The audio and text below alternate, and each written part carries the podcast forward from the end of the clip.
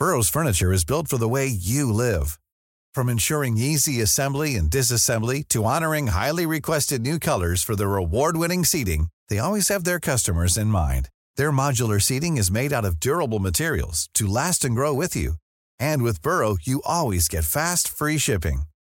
Get up to 60% off during Burrow's Memorial Day sale at burrow.com slash ACAST. That's burrow.com slash ACAST. burrow.com slash ACAST. Mother's Day is around the corner. Find the perfect gift for the mom in your life with a stunning piece of jewelry from Blue Nile. From timeless pearls to dazzling gemstones, Blue Nile has something she'll adore. Need it fast? Most items can ship overnight. Plus, enjoy guaranteed free shipping and returns. Don't miss our special Mother's Day deals. Save big on the season's most beautiful trends. For a limited time, get up to 50% off by going to BlueNile.com. That's BlueNile.com.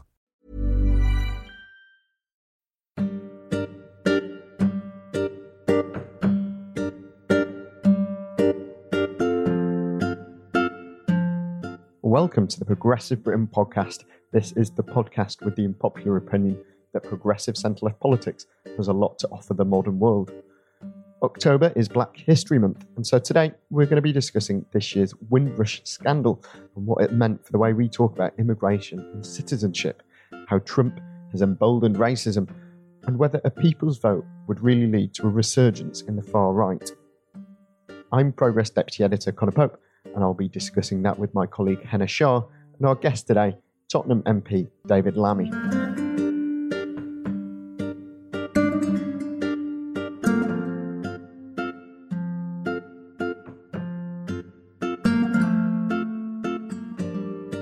When the Windrush scandal broke into the public consciousness earlier this year, exposing that people have been illegally detained, denied legal rights, and in some cases wrongly deported, one of the loudest voices in politics was David Lammy. It's now over six months since this scandal came to light. David, do you get the feeling that the government has changed tack on this at all? I get the feeling that um, the new Home Secretary is a kind of smooth operator who's not bad at throwing balm over a problem. Um, and in some ways, um, is of a different era, an era of spin um, and calm. But has things substantially changed? Is the fundamental question. And the answer to that has got to be no. We still don't have a compensation scheme. There's a suggestion that the Home Office are trying to cap the compensation scheme and also deny the entitlement of the children of the Windrush generation. Mm. So if your dad was trapped in Jamaica you may well have suffered as a consequence. And there was a meeting last week where the Home Office called together members of Parliament's researchers uh, to discuss the changes they're trying to make. It was a shambles. Caroline Nokes, the immigration minister, did not turn up. It was meant, it was billed for an hour and a half. They only held it for half an hour. They didn't really get into the questions they say they're changing, but there's no transparency in relation to the change. And I can tell you from my case bag, they're still losing documents. There are still people communicating with the task force and not hearing yeah. back. There are still people in real hardship with real problems. They still deny you access because they say your problem's complex, because they say you didn't come in the right year. People basically are still being treated horrendously by the state. I get the feeling from talking to MPs that if anyone really thinks that we have some kind of open door immigration policy in this country, they should just spend a week working in an MP's constituency office because it feels like you know most of the the letters that you get seem to be about trying to navigate I through the, the immigration the, system in this country. The, the vast majority of the public who hark from this country, their only contact with this public service is when they apply for a passport. And believe me, there is a hue and a cry if the passport office take more than six weeks to get back your passport, yeah, particularly if it's heading up to the summer holidays, right? Yeah. But for this other group of people who are in this orphanate category of indefinite leave to remain, haven't quite got passports, but reliant on applying every year or so to renew their right to stay here, huge fees the bureaucracy that you're under, the draconian regime, the ability to be detained at any moment and end up at Yarl's Wood, the way that your life is absolutely at the mercy of this department, and it's not the most efficient or the best department. It's another world. And I think Windrush was was literally the opening of that. But I would say that that, that that context exists actually for lots of different communities way beyond Windrush. The Home Office is is such a poor department. I mean, it's just really, really poor. And frankly, the real political discussion is how do we break up the Home Office? How do we actually think about having a separate immigration service, uh, a Home Office that's dealing with crime and disorder? How, how do we break up the component parts of this? Because what we've got is Orwellian and Dickensian in its response to people. I think what you said there about obviously it's not just the Windrush generation is really interesting. Uh, what, what, what, you both kind of think about how important is it to the shared cultural history of this country to better understand stories uh, like the Windrush generation? I think it's very important. I this weekend I went to visit one of my friends, and she works in a pupil referral unit, mainly with young black boys who are between twelve and fourteen and she does lots of work with them and a lot of it is, is about rebuilding their confidence and helping them to see their places in society. And actually when we have these discussions more broadly about where they see themselves and where they see themselves in the world they don't see themselves in society. We have these narratives around i know there's been this whole thing about winston churchill how great was he? Was he great? Was he racist? Was he yes? Was no? But actually we have a very two-dimensional view of our history which firstly doesn't accept or appreciate the contribution of different communities to our shared cultural heritage. I very strongly think that. And secondly, actually, I think enables the far right in this country to sort of act like they're harking back to some golden age where Winston Churchill was the best person ever, or Queen Victoria had her stiff upper lip and everything was fantastic. And we're doing not only our migrant communities a huge disservice, but also everyone else too, because we don't understand that. I think it's worse than that. I think that, you know, Great Britain is the only country in the world that's got this great before it. um, the United Kingdom, how united does this country really feel at this point in time? We know that great nations can fall if they build up so much sort of myth that it sort of is a long way from truth. One of the things that's come about this Black History Month is the Labour Party saying, look, Jeremy Corbyn and Dawn Butler, particularly, we're going to put slavery and colonialism into the curriculum. I actually think it's broader than that. We tend to focus on Hitler and winning the Second World War. That's the story we tell of ourselves.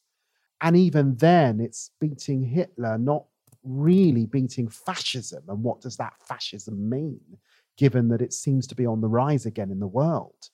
We tend to focus on the Hen- Henry VIII and the Henrys, but not much in between.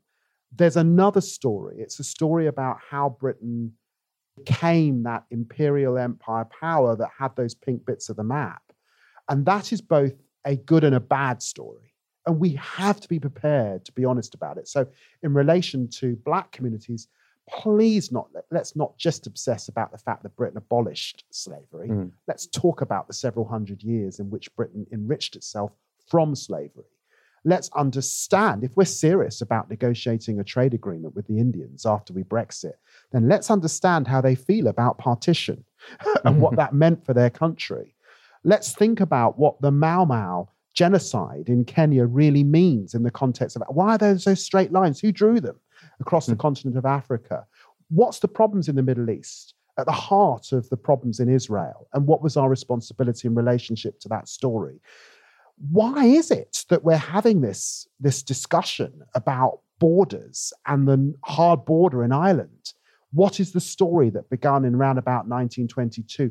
These are not essential parts of our curriculum.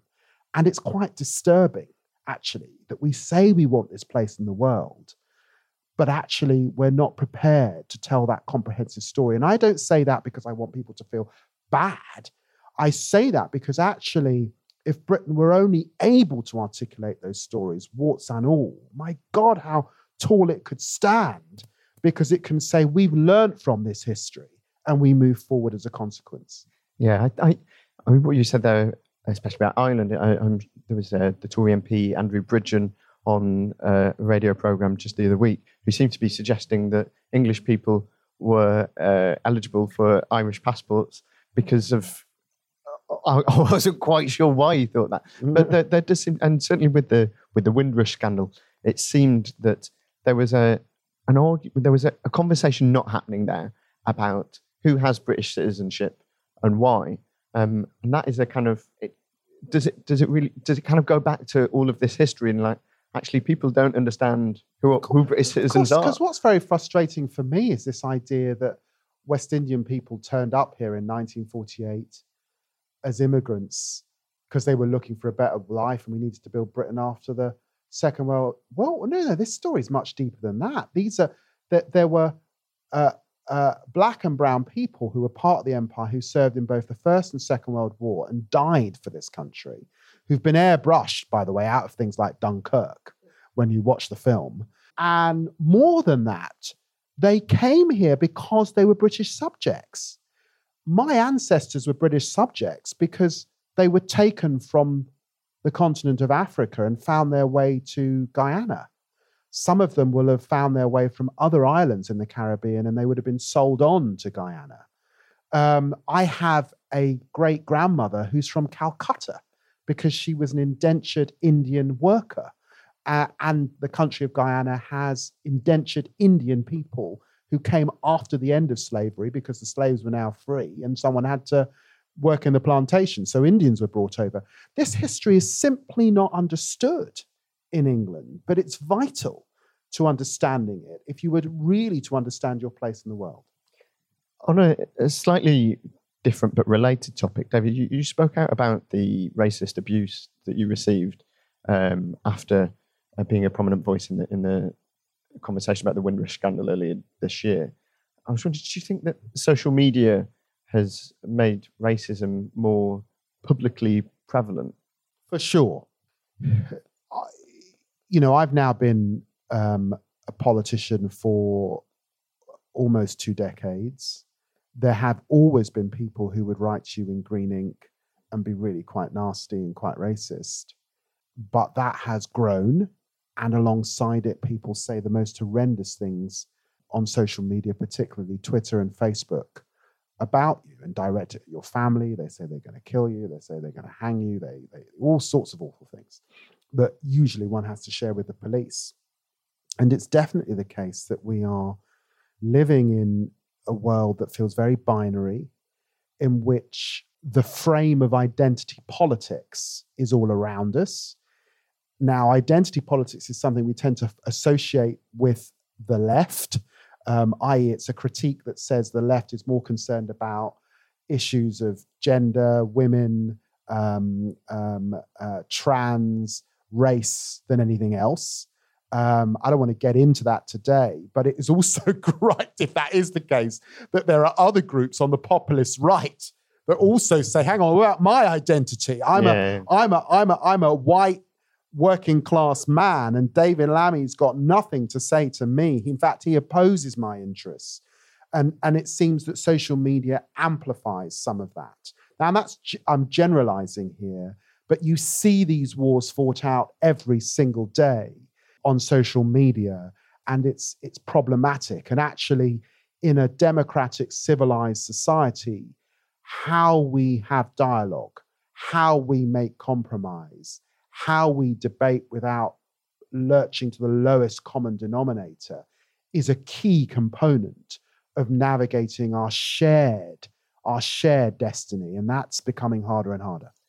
I would agree with that to a certain extent but i think people in general tend to focus now maybe a little bit too much on racism on social media and they seem to ignore the kind of dog whistle racism we see a lot in the old media so things are we we have columnists in the Times and the Spectator who say things that are really unacceptable. And the thing is, is that it's easy to call out racism on Twitter and Facebook because people tend to be very direct. They're calling people horrible names and they're very aggressively hmm. racist. Mm.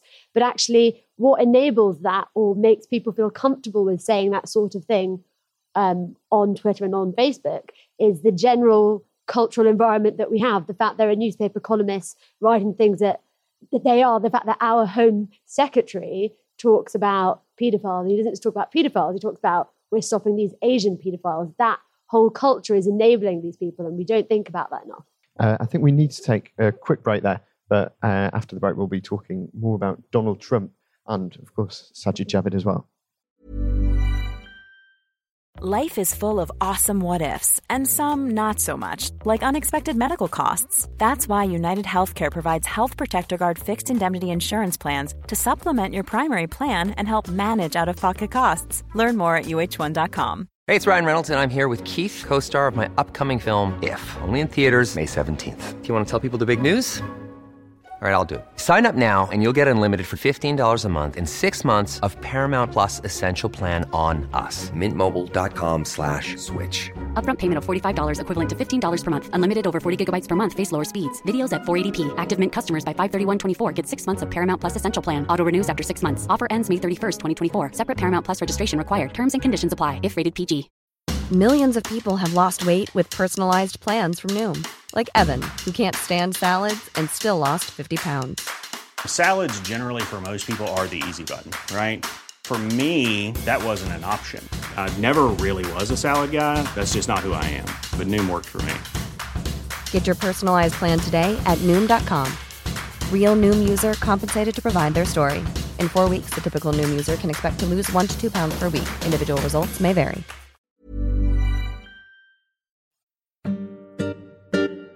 So, Henna, you were just making the point about high profile political commentators in this country who changed the way we talk about racism and race. But it also feels like there's someone even more high profile than that who possibly has made a big effect on this kind of conversation. Um, that being US President Donald Trump. David, you made a brilliant speech against Trump when he made his visit to the UK earlier this year. Do you feel that his presidency is emboldening racists in this country as well as in America.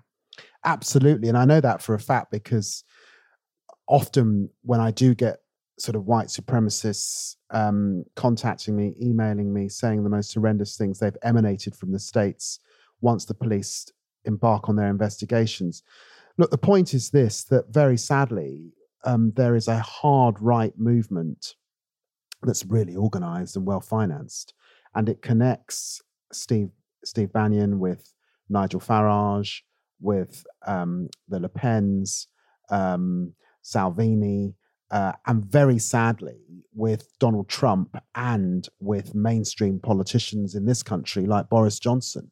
Um, and it's a very clever politics that seeks to wind up in a populist way parts of the electorate, particularly white working class electorates that are economically depressed as a result in this country of austerity um, and to some extent aspects of a neoliberal um, economics that's left them out of the mix um, and um, sees as their opponents people like myself in an age where race and identity and big existential questions about who am I, where do I belong, and how do I get a share of this country's growth or pie uh, are absolutely central. And Donald Trump um, presses all of these pop, pop buttons and sees himself as, frankly, as the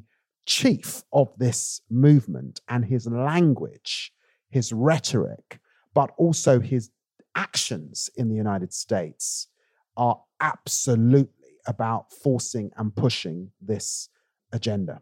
Henna, I mean, in, in my cozy liberal bubble, I don't really know anyone who has any time for, for Donald Trump. But, but do, you, do you get the sense that there are people in this country who are kind of energized by him? And I mean, particularly in the way that he obviously talks about Muslims and And is there a kind of hard right, far right element in this country that, that is feeling kind of prouder and taller because of that? I think to say people are energized by Trump in this country is probably a bit far, but I want to tap into what David said about the sort of nexus and the network of people of a transnational nature. I know we've discussed this with Hope Not Hate.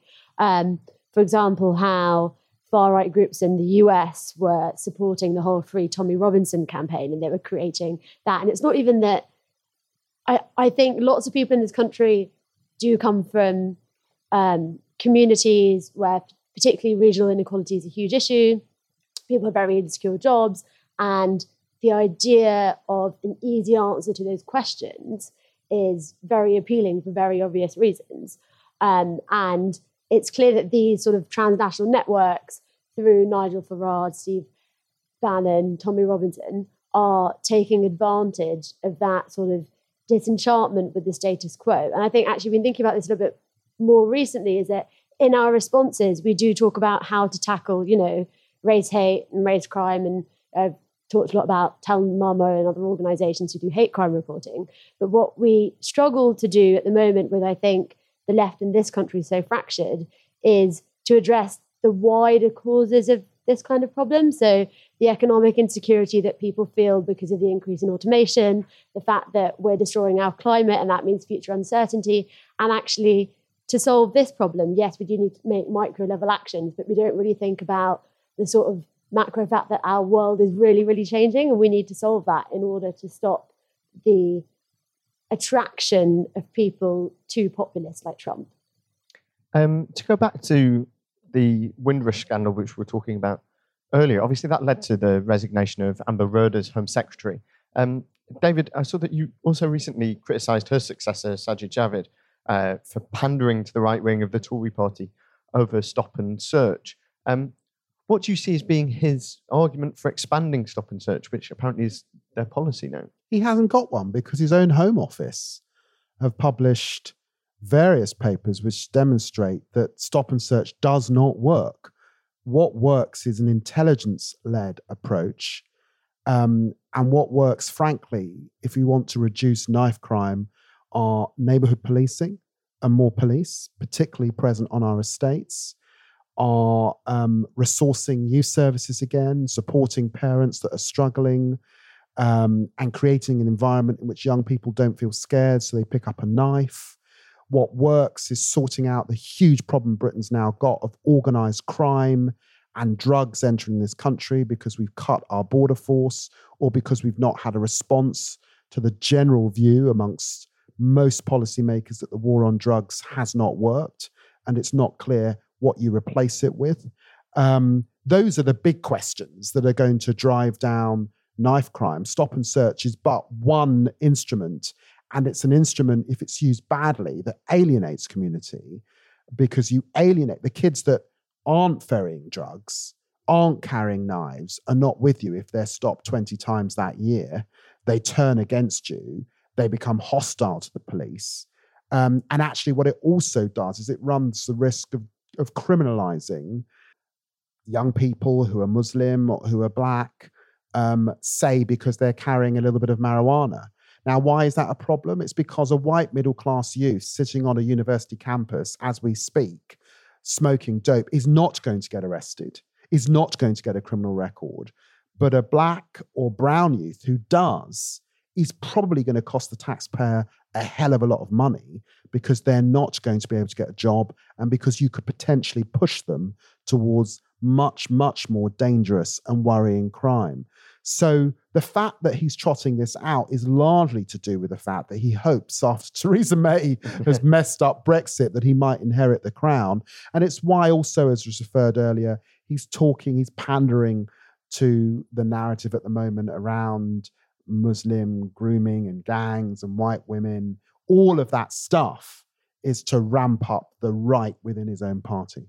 Finally, uh, I know you're a major proponent of uh, People's Vote. Me and Henna were out in the, the Labour bloc on the march just the other week.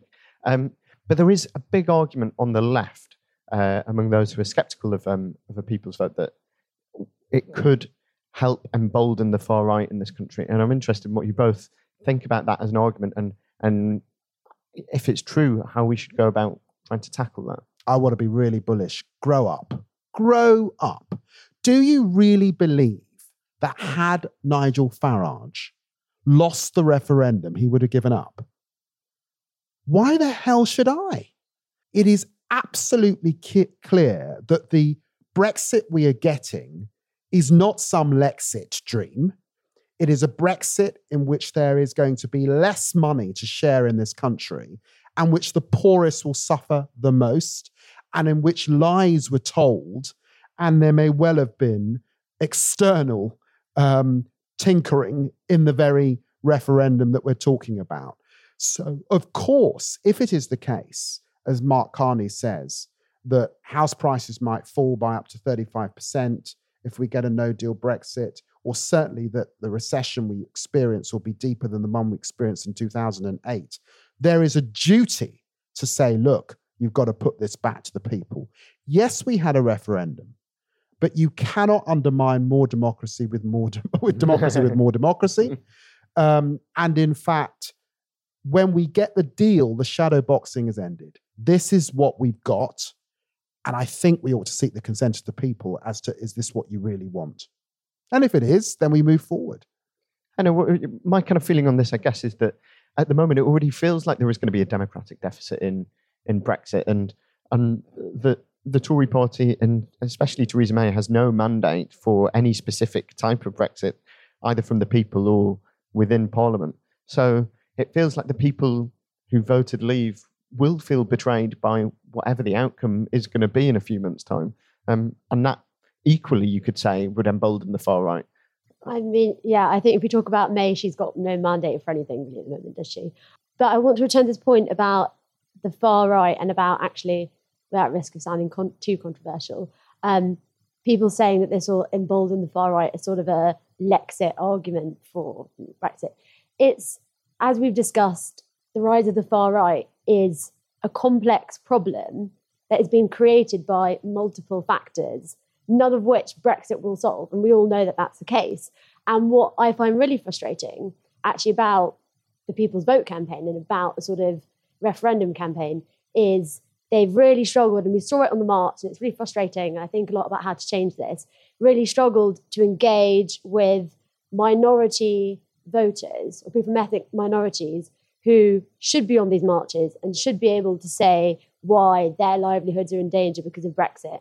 And actually, what we see a lot is that the people who say most that, you know, the Lexit argument's good, the left wing should embrace Brexit, this is great for us, are actually a lot of the time middle class white people who don't have to think about their security after Brexit. They, they don't have to worry about what living in an, in an environment with an increased amount of far right ideology means. They don't have to cope with hate crime on a regular basis.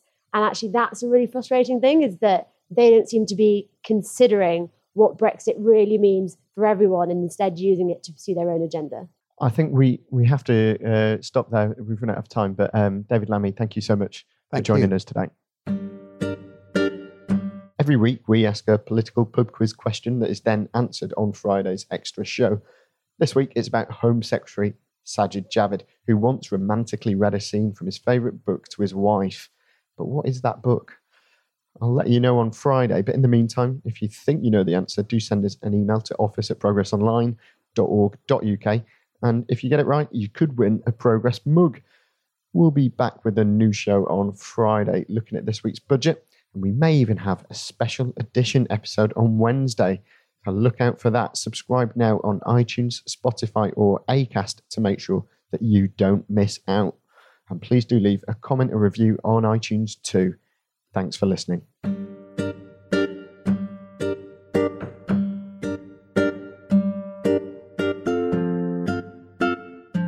You've been listening to the Progressive Britain podcast. The music was When in the West by Blue Dot Sessions, licensed under Creative Commons.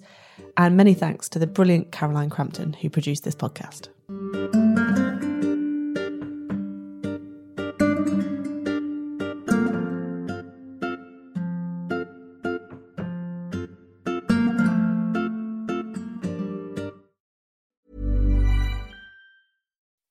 When you make decisions for your company, you look for the no brainers. If you have a lot of mailing to do, stamps.com is the ultimate no brainer. Use the stamps.com mobile app to mail everything you need to keep your business running with up to 89% off USPS and UPS. Make the same no brainer decision as over 1 million other businesses with stamps.com. Use code PROGRAM for a special offer. That's stamps.com code PROGRAM.